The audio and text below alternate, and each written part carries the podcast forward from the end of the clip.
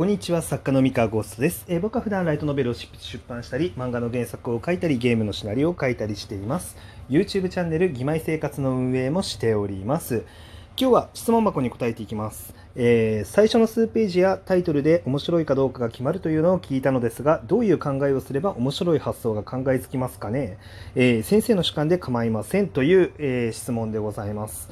えっとですね、まあ、これに答えるというよりかは、まあ、これをもとに、まあ、ちょっと今日は、あの、一つ面白いテーマで話そうかなと思うんですけれども、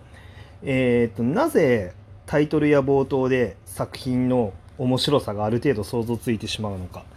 っていう、あの、話をちょっとしたいと思います。でですね、えーっと、結論なんですけれども、えーある程度人がですね物語をその面白そうって感じるためのなんか頭のメカニズムみたいなのがあってですね。それにちょっと関わってくるんですっていう話を、まあ、したいなって思ってます。でこれはなんか探しても一般的なノウハウとして紹介されてたりはしないかな。多分違うことあのね表現で似たようなことを話してるあの人とかはいるかもしれないんですけど、まあこれはあくまで、まあ、この僕の主観で構わないって話なんで、えー僕なりにその小説とか物語っていうものが一体どこで面白さとかその期待感っていうのを認識されてるのかっていう話をちょっとしたいなって思ってます。であくまでこれは僕の主観なので、まあ、絶対的な答えではないということは、まあ、最初にあのねあの言っておきたいなって思います。えーっとはいこれなんですけれどもえっとですね、えーまあ、よくねあのタイトル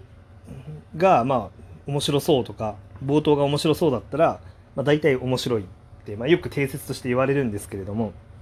でも実際そうであることが多いんですね。でなんでなのかって話なんですけどそもそも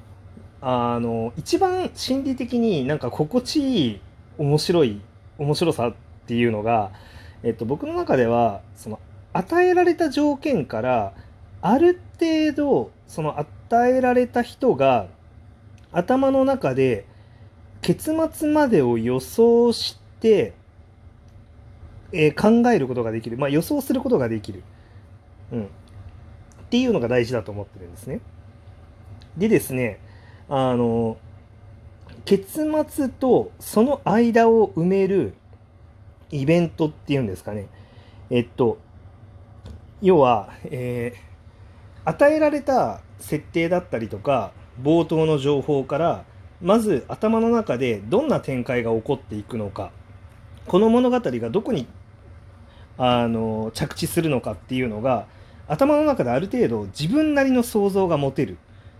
ていうのがまず大事だと思ってるんですね。で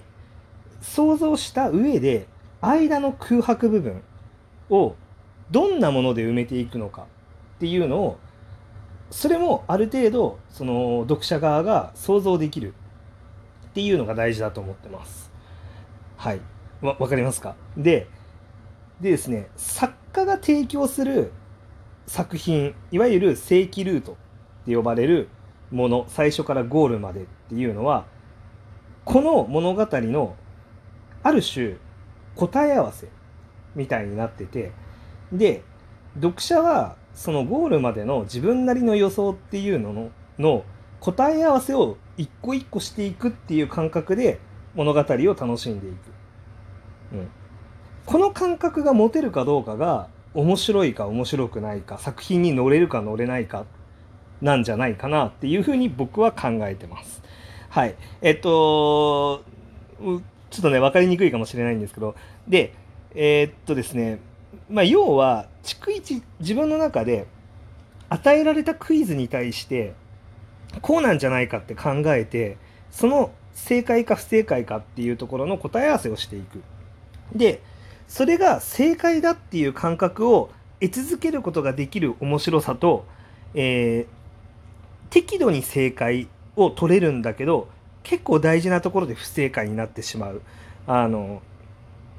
っていうなんかそういう楽しみ方とあのなんかねいろんな楽しみ方があると思ってるんですね。なんだけど結局はその頭の中で想像したゴールまでの、えーっと空白一個一個のイベントっていうのに対して予想通りか予想から外れたかっていうそういう見方であの物語ってすごい見られてるような気がしてます僕はね あのなのでこれのねあの予想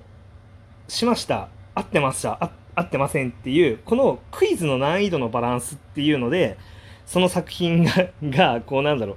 えー、っとの面白さの方向性が結構変わってくるなと。でよくその予想外の展開だと面白いとか予想通りの展開だけど面白いとかってなんかいろいろあると思うんですけどでそれって別の楽しみ方があってでそれは多分人によってはこれぐらいの難易度の問題が好きっていう人とこれぐらいの難易度の問題じゃなくてもっと簡単な予想して、まあ、すぐに当たったって思いたいっていう人とで何種類かいると思ってるんですね。でね あのでまあまあまあで何が言いたいかっていうとはい。でごめんなさいね。あの冒頭のテーマはなんで最初の数ページはタイトルで面白いかどうかが決まるのかって話なんですけどつまりですねえっと面白そうなタイトルとか面白そうな冒頭って何ができてるのかっていうとえ興味深いテーマ問題の定義っていうのができてるっていうのが僕の中のあの面白そうの定義なんですね。つまりあのみんな一度解いたことがある分かりきった問題って正直興味ないんですよ。あのなんだろうな。はい与えられた題材から、えっと、ゴールも想像できれば、えー、間の一個一個のイベントも想像できてしまう。でその想像があ、あのー、完全にもう全部一致、うん、全部正解正解正解みたいな。そういうものってあまり面白くないってやっぱ感じてしまうんですね。でよくねあのありきたりな作品っていう風に評価される作品ってあるじゃないですか。えー、っとまあ例えばまあ、あんまり例に出すのはよろしくないかもしれないんですけどいわゆるあのネット小説ウェブ小説とか、えー、ナロー系の小説を批判する時の文脈とかでテンプレって呼ばれてるような、えー、と展開とかってあると思うんですけどであれ成功するものと成功しないものっていうのがしっかりやっぱあってでねいくらテンプレって言われてても実はあのちゃんとそのねえー、っとそこの部分のルールを守ってるから問題がないんですよ。で何かっていうと、えっと、実はあれみんな同じように見えてその与えられてるゴールの設定だったりとか間のイベントのクエスチョンって実は同じように見えて実はそあのね実はそんなに同じじゃないんですよ結構。ま あなんやかんや言って主人公があのなんだろうな王様になるんだろうなとかあの強いんだろうなみたいなのはあるんだけれどもその強いやつが与えられてる設定設定っていうのは意外と千差万別あってえっと、その主人公がどこに行き着くのかっていうところのゴール設定は意外とバラバラだったりするんですよね。で与えられてる初期設定とかも違ったりとかしてで違ってるとあのそれそのキャラクターその世界観専用のえーと、ゴールの想像と、えー、なんだろう間のイベントの想像っていうのができるんですよ。実はねあれはなんか同じように見えてバラバラなんですよね。そう。でそれをうまくあの提示できるかっていうのがすごい大事で。でしかもですねここここれなんだけれども、えっと、細かいところでのあのそのゴールの提示あの初期設定の提示っていうのが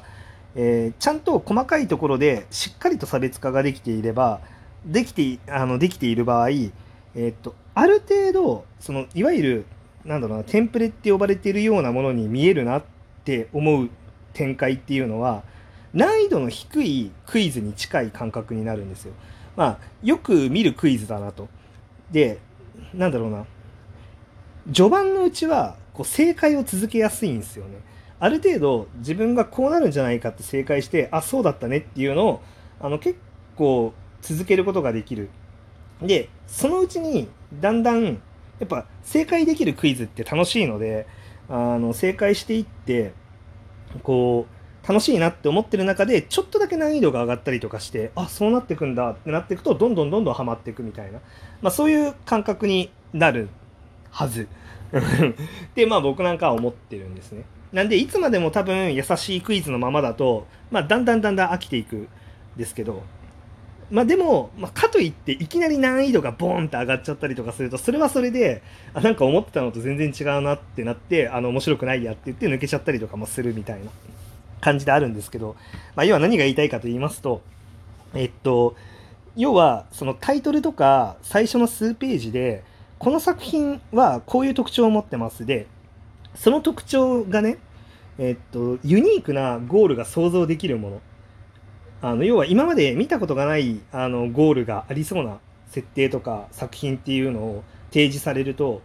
まあ、その間の空白っていうのをあの自分の中で想像する余地が大きかったりするわけですよ。でかといってそれがぶっ飛びすぎてると想像すらできないから入り込めないってなっちゃうんだけどそれが適度にあの自分に想像しやすい間の空白を想像しやすい新しいものだったり想像しやすいぶっ飛んだものみたいなものが、えー、と提示されると、まあ、人って心地よく謎解きをしていくことができるからあのはまり込めるんですね。でなんで僕が結構そのタイトルだったり冒頭で面白いって感じるその面白さ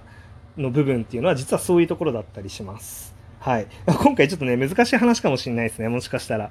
あ、でも、あの、この感覚がをなんかしっかり自分の中に落とし込むことができたらあの面白いタイトルだったりとか、まあ、面白いあの冒頭っていうのは書ける、まあ、発想できるようになるんじゃないかなって思います。はい。まあ、ちょっとね、またあの似たような話、まあ、どっかのタイミングで掘り下げてみようと思いますが、今回はこれはあのここまでにしようと思います。はい。それでは皆さんおやすみなさい。バイバイ。